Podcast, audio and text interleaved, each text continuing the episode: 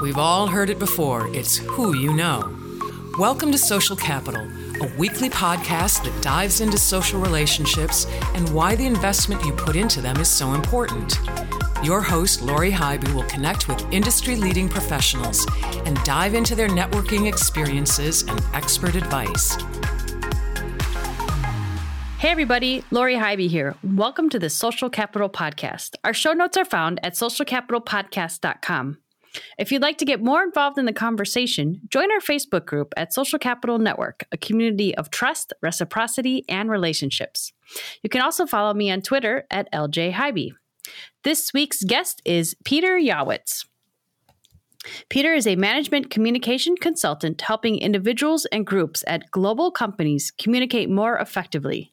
His website, someoneelsesdad.com, has videos, an Ask Dad column, and a podcast giving tons of practical and humorous advice on how to manage life at work. His book, Flip Flops and Microwaved Fish Navigating the Do's and Don'ts of Workplace Culture, is full of advice and humor for young professionals and anyone else who questions whose questions are rarely answered in the workplace. Peter, welcome to the show. Thanks, Lori. It's great to be here. Well, I'm excited to have this conversation, um, and I'm just going to jump right into this flip flops, flip flops, and microwave fish. Yeah. So let's talk about your book a little bit. Why did you write it, and and who exactly is it for? Well, as you said, it's for it's for young professionals entering the workforce, but it's also for anyone who feels a little bit disenfranchised going into a work and feeling they don't fit in. So, as background, as you said, I'm a longtime management communication consultant, and what uh, one things that the thing that I've done for many years is to do new hire orientations for the young people, and I just found that over the years, people would start asking me questions that they were not getting answered from the HR department or any kind of any kind of orientation session. And these were just things that they didn't they no one had ever told them. And it could be something simple about well how do I how do I construct an email? Or what should I do in a subject line? Or how does my tone come across? But then it got a little bit deeper and people would say things like well what happens if you're talking to somebody at work and that person is totally hot? Like how do you focus and then my favorite one, which came from both men and women, I've gotten it a couple of times, was what do you do when your manager follows you into the adjacent toilet stall and continues a conversation? Do you still have to talk? And I thought, you know, I I would never laugh at any question because they wouldn't ask the questions if they didn't want to know the answers. So mm-hmm. I thought this is a good opportunity right now for me to do something like everything you wanted to know but were afraid to ask. And I started my my business website is called clearcommunication.net, but I started this new website called someoneelsesdad.com really to answer those questions. And I started with some humorous videos and then I started an ask dad column where people have asked me more questions and most recently a podcast where I work along with an HR professional. And we, I wanted an HR professional because I didn't want to say as a non HR pre- person, well, you should talk to HR about that. I really wanted someone sure. who knew the legalities about it. So, and it's a nice balance because we are from different backgrounds, different genders, and uh, she's she balances me pretty nicely. And then also the final thing in my podcast is I interview what I call a young, exciting CEO. And I'm very selective about that because I really want to see how people who are younger start up a new company and how they develop their own cultures to to suit younger workers who who are a little bit different from the old fuddy duddies like my gender, people in my generation. And what I mean by that is people who are used to working a certain way. And I think, unfortunately, complain now is like those young millennials and Gen Zs, they are just so entitled. They want everything. But if you don't listen to what they want and you don't set up a culture that enables you to achieve what you want and attract younger people who might get excited about things, then maybe you're not going to move forward as well. So mm-hmm. uh, I, I, find it a very interesting time in business. So the book, sure so the book came out really. Um, I'm, I'm, finding I'm, I'm, on a you know lecture tour, so I'm speaking at universities, and I'm doing a lot of lunch and learns for companies, where the companies will buy the book for all the employees, and I go in and I'll talk about general issues in communication, and then it, the questions get very very specific. It's not only from the young professionals, but from the senior people who want to know. Well, you know, I never really was clear about this. How should I manage someone younger to get them motivated? So it's just been a very very very I, I, would say not to use the book analogy, but it's been a new chapter in my career, and I'm enjoying it a lot. That's fantastic. And I love it that you've taken this initiative to really help um, solve these problems. Yeah. That are not easily addressable. Well, you know like. what? My kids never listen to me. So if it's if someone else's dad, maybe I've had a bit better success doing that. I love it. So let's talk about um, the young professionals right now. I mean, yeah. Gen Z is officially entering the workforce. Mm-hmm. Um, how would you recommend they start building a network now that they're just starting out? It's difficult. And I've, you know, I've met people really all across the spectrum and I get asked a lot about, well, what should I tell Gen Z or what is it about the millennials? And it's hard to say because everybody is an individual. People are different. You've got some people who are in the the gen, generation Z who are very comfortable making their own network, talking to people from their alumni networks, et cetera. And then you've got a lot of people from also from that generation who are little more introverted because they've never really had to speak. You know they're more comfortable with email than actually thinking oh to set up a meeting would be too hard for me. I'm just going to stay away from that. So the first thing i want I, I, would say to people who are starting out is chill just chill a minute. I mean it's nice to develop a network but it's not necessarily the first thing you have to do when you start a job.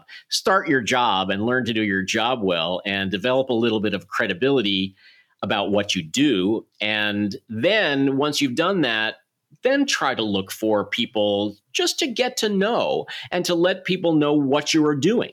Uh, and it doesn't have to be so self serving that you're looking for a network to get a new job. After all, you just got there. But it's not a bad idea just to inform. You know, even your your dad's old best friend Ed, uh, what's going on, just so you'll stay in touch.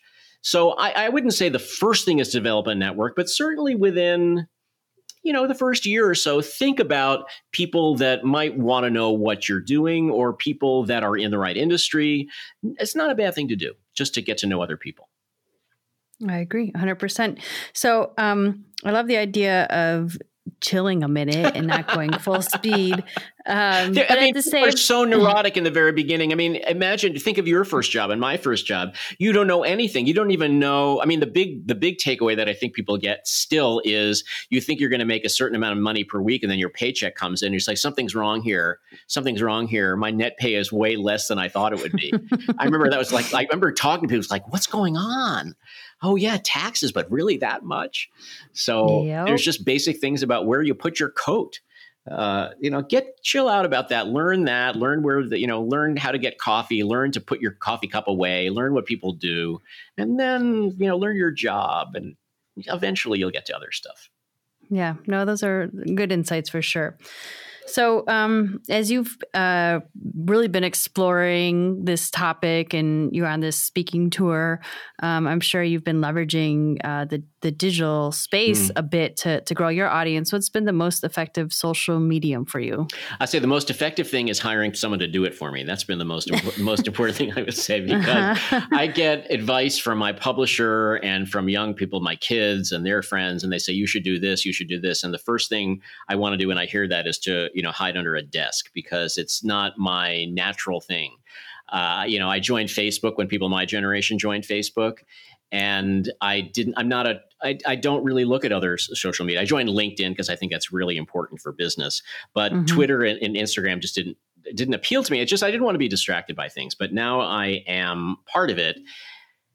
Uh, really, at the recommendation of my publisher first, because my audience is young, and I want to make sure that I am uh, attracting that audience. I mm-hmm. actually, okay, this is like just a secret that I'll tell you. I, I just, I, as I, I hired several people to do some social media for me. And my most recent hire, uh, whom I think is terrific, did an analysis of everything that I've done and said, based on my content, the funny videos that I've done have the most success. Of course, mm-hmm. you know, he says that that's the most difficult and time consuming thing to do, but, you know, it means that I have to continue to do that. So YouTube for me is much more uh, important than I thought it was going to be. And it's something that I can understand because I do watch videos. If the Instagram stuff where it's all promotional about, you know, what I had for dinner last night, I don't really care about that. And believe me, if you if you follow me on someone at someone else's dad, you will not find out what I had for dinner. But you will find some good tips because I do try to stay active there.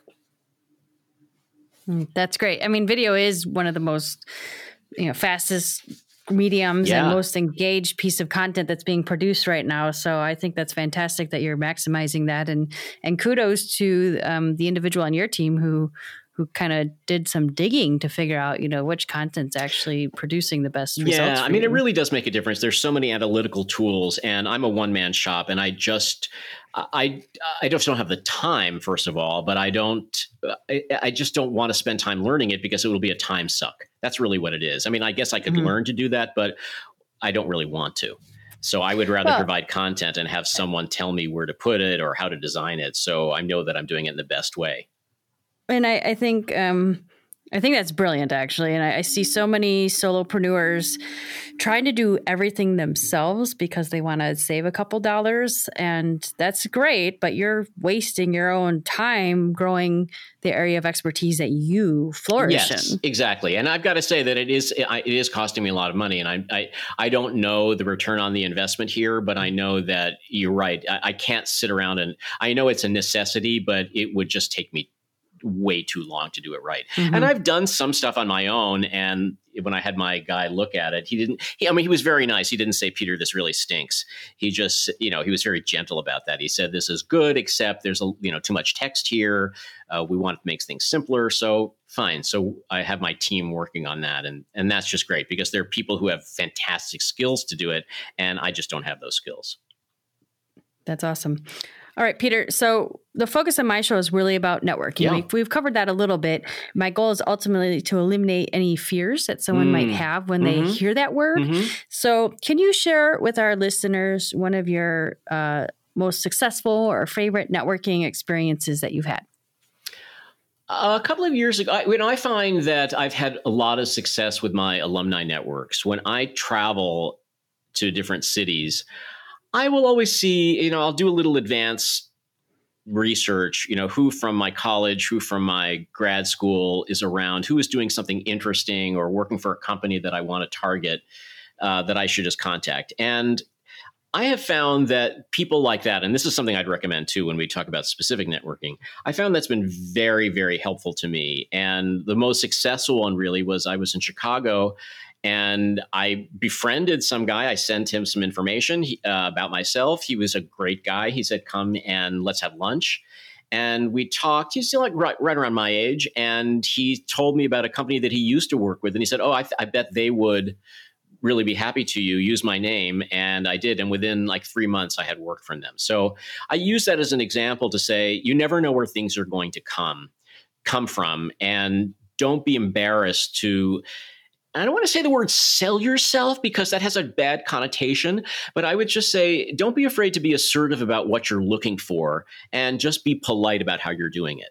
And actually, when I do a lunch and learn seminar, I often call it the, the moral of the story is be assertive and polite. And that will that will take you to places that you might not have thought you were going to get to.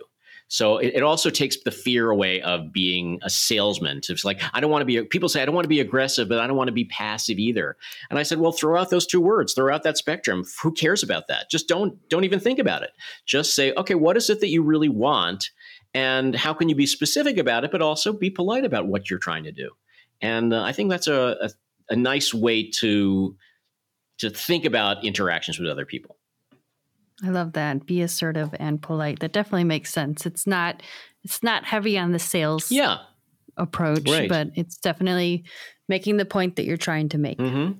Yeah. So I, that's probably my networking story that I'm I'm uh, that that comes up. It's like, wow, I, I act from just a cold call or a cold email, something happened. Uh, very nice for me. Uh, Yeah, that's but, great. But I'm also, I mean, my, part of my personality, I'm I've always been a networker. I've never been afraid of that. In fact, I'm on the board of a, a non for profit here in New York, and they they laugh because they'll find somebody who has either donated to the the foundation or somebody who might be interesting and they'll just send me the email right it says they do you know this person peter and i say i'll usually say no i don't but i know someone who does leave it to me And but I don't mean it in a, in a like leave it to me, I'll take care of it. But I know Mhm. how to write an email to somebody to say, hey, uh, it's a health, it's a it's a disease foundation. So I usually start with something that is emotional, but I know what it's like. I'd love to be able to talk to you about that. Can we meet? So there's no, nothing threatening in that email. It's just basically I'm here to make sure you get the right resources. Uh, can we have lunch? I'd love to talk to you about that.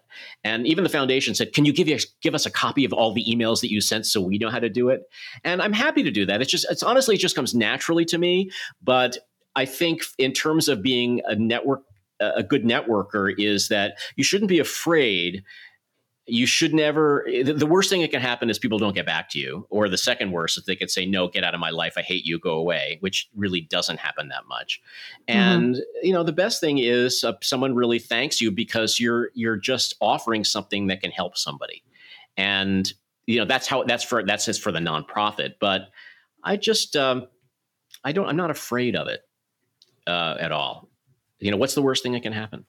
Yeah, it's a great question to ask, um, and a great story that that you shared. Thank you Mhm. very much. I, I love that you're leveraging your alumni networks yeah um, to make that happen. So we've you've shared some insights already about how to kind of grow your network, and, and really just to kind of pause a little bit before jumping in. yeah Um, but as you've traveled um, and you know expanded your professional career, you've definitely built quite an extensive network. So, how do you stay in front of or best nurture these relationships? I try to, you know, I, I don't, I, I don't want to be so self promotional. I guess I'm more self promotional now because I've got a book to sell. So Mhm. I will post. Uh, I have a Mailchimp list. So if there is a, an Ask Dad that I find interesting, I'll email it to those people. Uh, I but I'll also post on LinkedIn and use the other social media if it's interesting. I try not to jam it down people's throats, but I figure I'm only going to do something if it's a topic that I think a general population might be interested in. I also, uh, you know, I have a, a large network around the world, and I try to. I, I- guess a lesson is I, I do use LinkedIn a lot, and when I meet people in different offices around, I try to get get the uh, LinkedIn on, on LinkedIn right away. So then, automatically, as part of your network, you can follow and find out whether they move to a different company. LinkedIn is nice because it says offer congratulations if somebody moves. So, so Mhm. I will actually do that because it just you just stay in front of people a little bit, and I don't want anything from them just to say, "Hey, congratulations on your move." It just it's a nice thing that when people send something to me, it's like even on Facebook, someone that you went to elementary school with will say happy birthday. Okay, you know that they're sending you a happy birthday because it's on their Facebook reminders of whose birthday it is today. But I still get tickled when people send me a happy birthday note on Facebook. I know it's completely, you know, not on their own calendar, but that's kind of sweet. So when I post something and, you know, even if people do a like on a on a, a comment that I made, um, I don't know, it makes me feel good to know that I'm connected still. So I, you know, I don't go overboard, but I, I, definitely try to stay in touch as much as I can to let people know what I'm doing or congratulate people, or especially when I'm traveling, I will try to set up a lunch.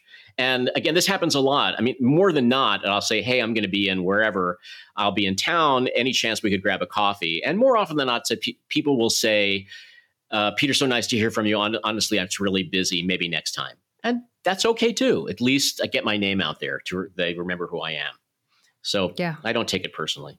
No, I love that. I think that's um, great, and I, I'm a, definitely a fan of the the birthday reminders Yeah. and the con- congratulate on the new position Yeah. reminders. And I I try. I mean, I'll I'll do the public announcement or congrats, Sure. but I do try to do that private message, Yes, nice. and just kind of go a little bit further than the canned message Right. that's Right. that's on the platform. I have to say that I Um, don't do I don't do birthdays on LinkedIn because I really tried to keep LinkedIn as business and Mhm. Facebook as personal. I made that mistake very early on when Facebook just came out, and then I found out, wow, all these colleagues, these clients of mine are on Facebook. We're friends, and then I realized when I when I saw some pictures of them in in places, you know, it could be at the beach or something, where you know what, I really didn't need to know that.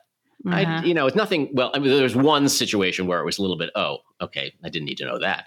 But uh, you know, for the most part, it's with their family stuff. Let let. I'm not really that kind of friend.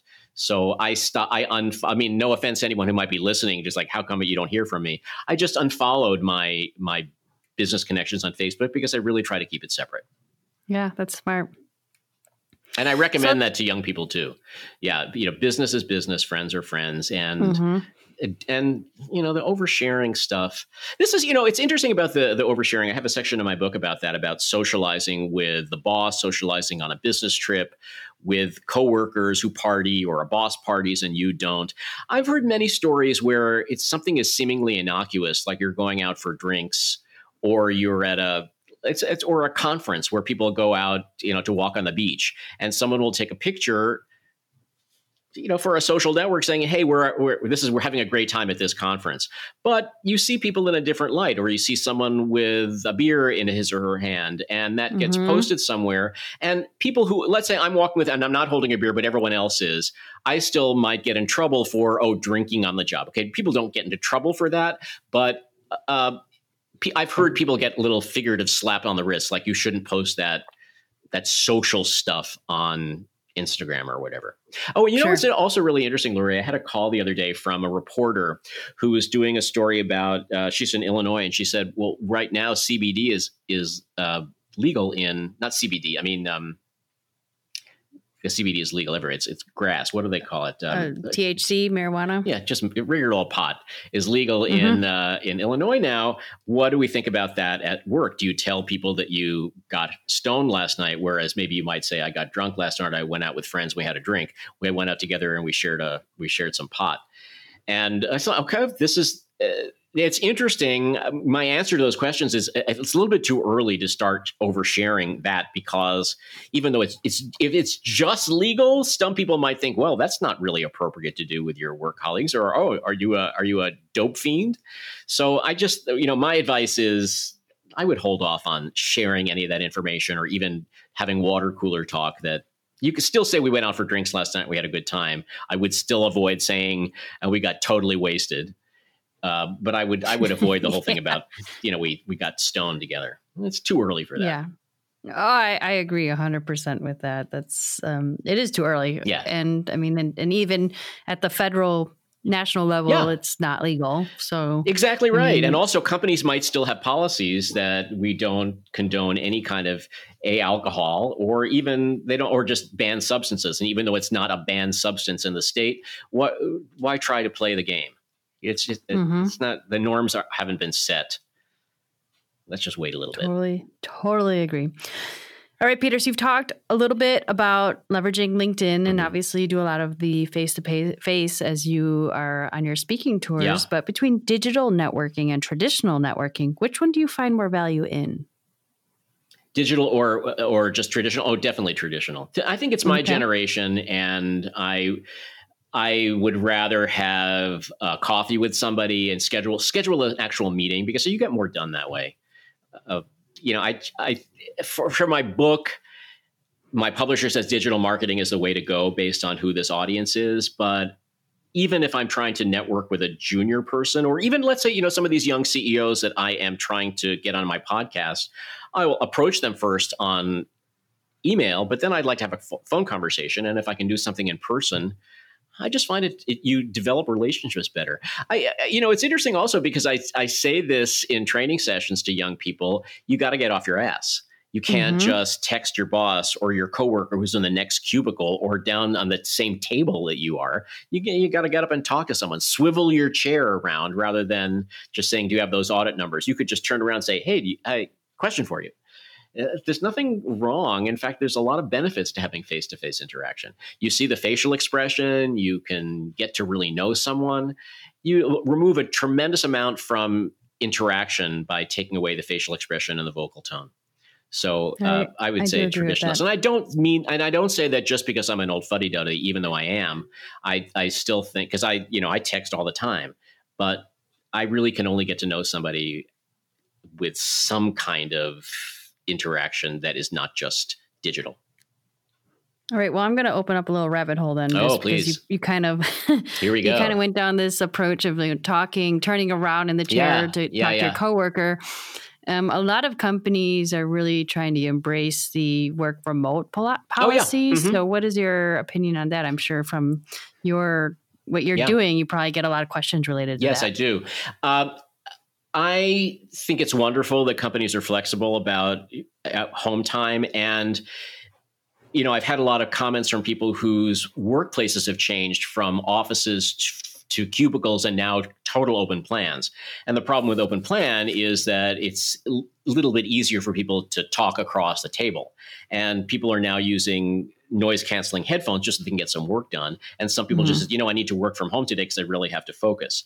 Uh, I think the downside of totally a virtual network is that there is really, uh, it's that you miss that human interaction of even the even the small talk or the water cooler talk or just to to get people to really sense of what you can do besides just basic tasks.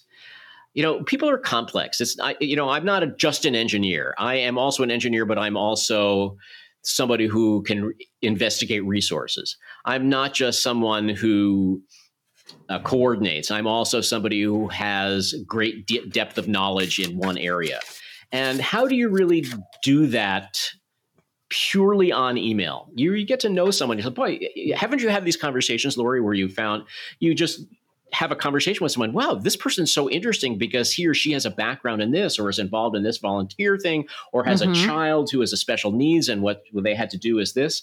I don't know whether that comes up so much if you're just working remotely. It, it only comes up uh, if you you have these conversations where you can where you know where you can be empathetic and it's harder just to do it if you if you just see the words sure you know it's interesting when i've done seminars you know people talk about leadership and talking about building a team uh, you know it's it's really nice when you say how many people know how many children everyone on your team has, or who who has been through a divorce, or who has an ailing parent, or who has a special needs child, who, who has special circumstances about getting to work. And the best managers know that, and they incorporate that information into how you manage a team. So. Mm-hmm. Listen, if you can, if everything works smoothly with working remotely, I'm not there to change it. I'm just saying that there are disadvantages and advantages. Yeah, no, I think that's great. And I agree with that um, 100%. I'm definitely a fan of the in person. Yeah. Uh, in office environment, we do have um, some remote team members, yeah. and it, it is it definitely changed the dynamic of the office when we started doing this. Mm-hmm. Um, but we do require that they have a couple um, in-person days throughout the year. You know, it's funny. I just right before you, I did another podcast interview where we had video. It was on Zoom and we had video. So we saw ourselves, and I really tried to look into the camera the entire time. And the guy who was running the podcast wasn't, but he was checking things. I mean, he's running the podcast, so he had his computer mm-hmm. there. I don't know what he was doing, but that because that was part of it too. Because I was talking about the importance of listening skills, and mm-hmm. I, ta- I talked about how we can all fake it. And I said, "What are you doing now to show me you're listening?" And then there was a delay before he started nodding his head. So you know multitasking you, you can hide more when you are just on the phone. You can hide a oh, little yeah. bit when you have a video conference but you really can't do that so much because it's rude if you're in a conference room with someone. Yeah there's definitely a lot of truth to that. Yeah. I, I am 100% focused on you right now just so you oh know. okay. That's right. Well, i'm actually i'm doing my nails and i'm i'm shopping for for, for a bathing suit. Okay no, well i'm, I'm, I'm gonna really actually not but I could be if I wanted to. Well, I mean, I guess we're slowly approaching the warmer weather right now. Yeah, so. and I really need a new bathing suit. All right, Peter. Um, I'm actually going to toss the mic to you oh. and give you the opportunity to interview me. So, what's something you'd like to ask me? I want to know. Um, I know that you are from Milwaukee, correct? Mm-hmm. Uh, but how did you get into your business? As, you know, we're both sole practitioners. How did your business start? Um, you know, someone shared with me that most business owners started their business by accident. Mm-hmm. Um, and I would say to some extent, mine was started more so out of the frustration of the firm I was at previously. Mm-hmm. Um, and the lack of opportunities that were available in 2008 that I just said, I'm done. I'm going to just try freelancing and see what happens. And before I know it, it's been 12 years and I've got a couple employees and and things are going good. That's great. what is your niche specifically? What are you selling to your clients? Great question. So we focus on digital marketing. We help um, B2B companies, primarily industrial manufacturers, um, build brand awareness and generate leads online by starting with extensive research around who their target customer is and confirming what is the message that's going to connect and resonate with them? And then we build a strategy around what that message is where it needs to be published and the frequency that message needs to be communicated.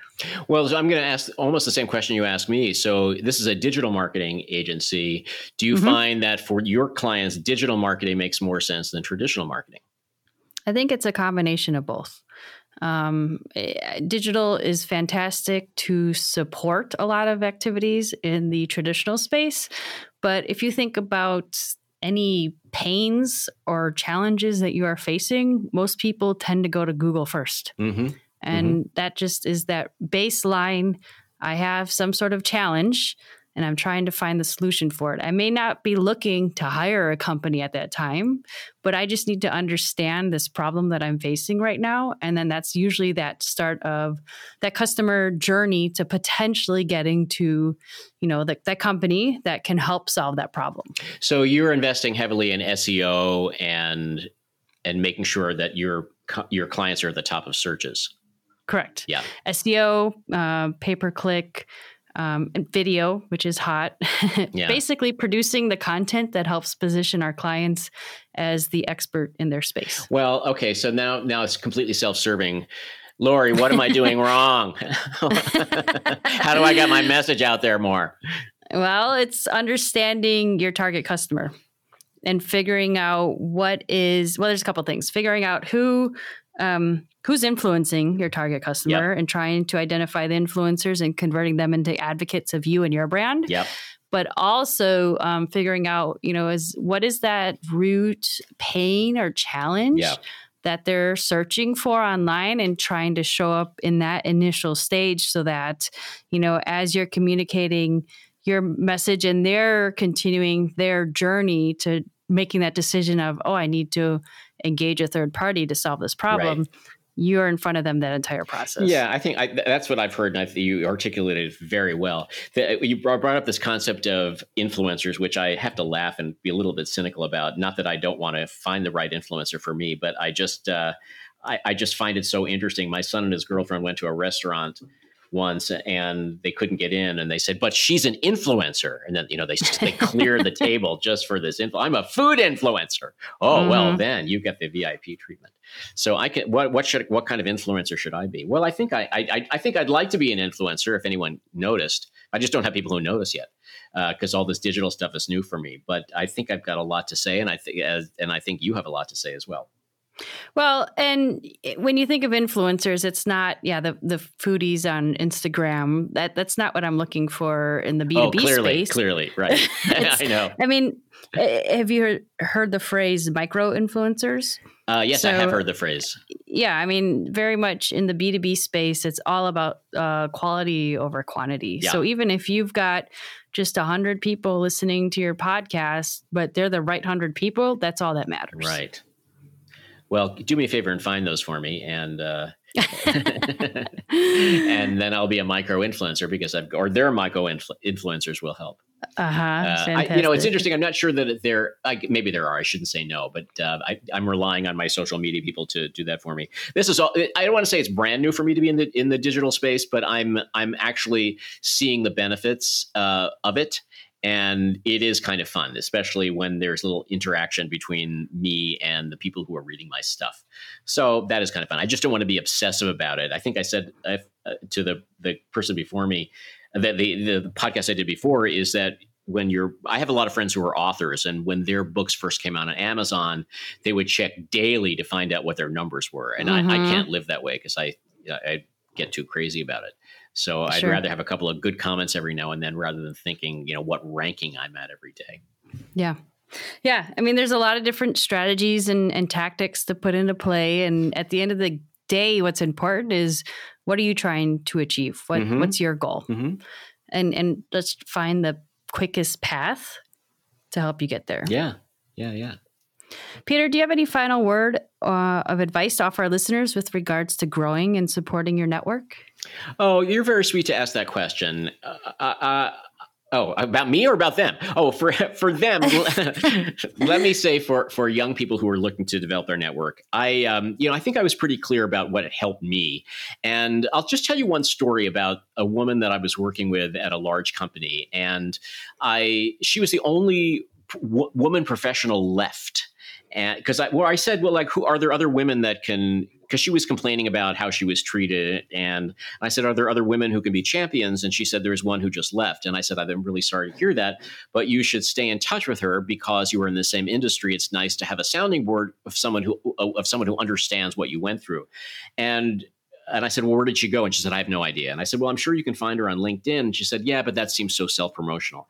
So I would again reiterate, not never to be shy about this. People like connecting in into networks. And especially if there's a shared experience or shared people you know, that it sort of gives you the imprimatur of of acceptability. And that could be that you worked at a certain place or you worked in a certain industry or you went to a certain school. There are always some kind of shared affinity groups.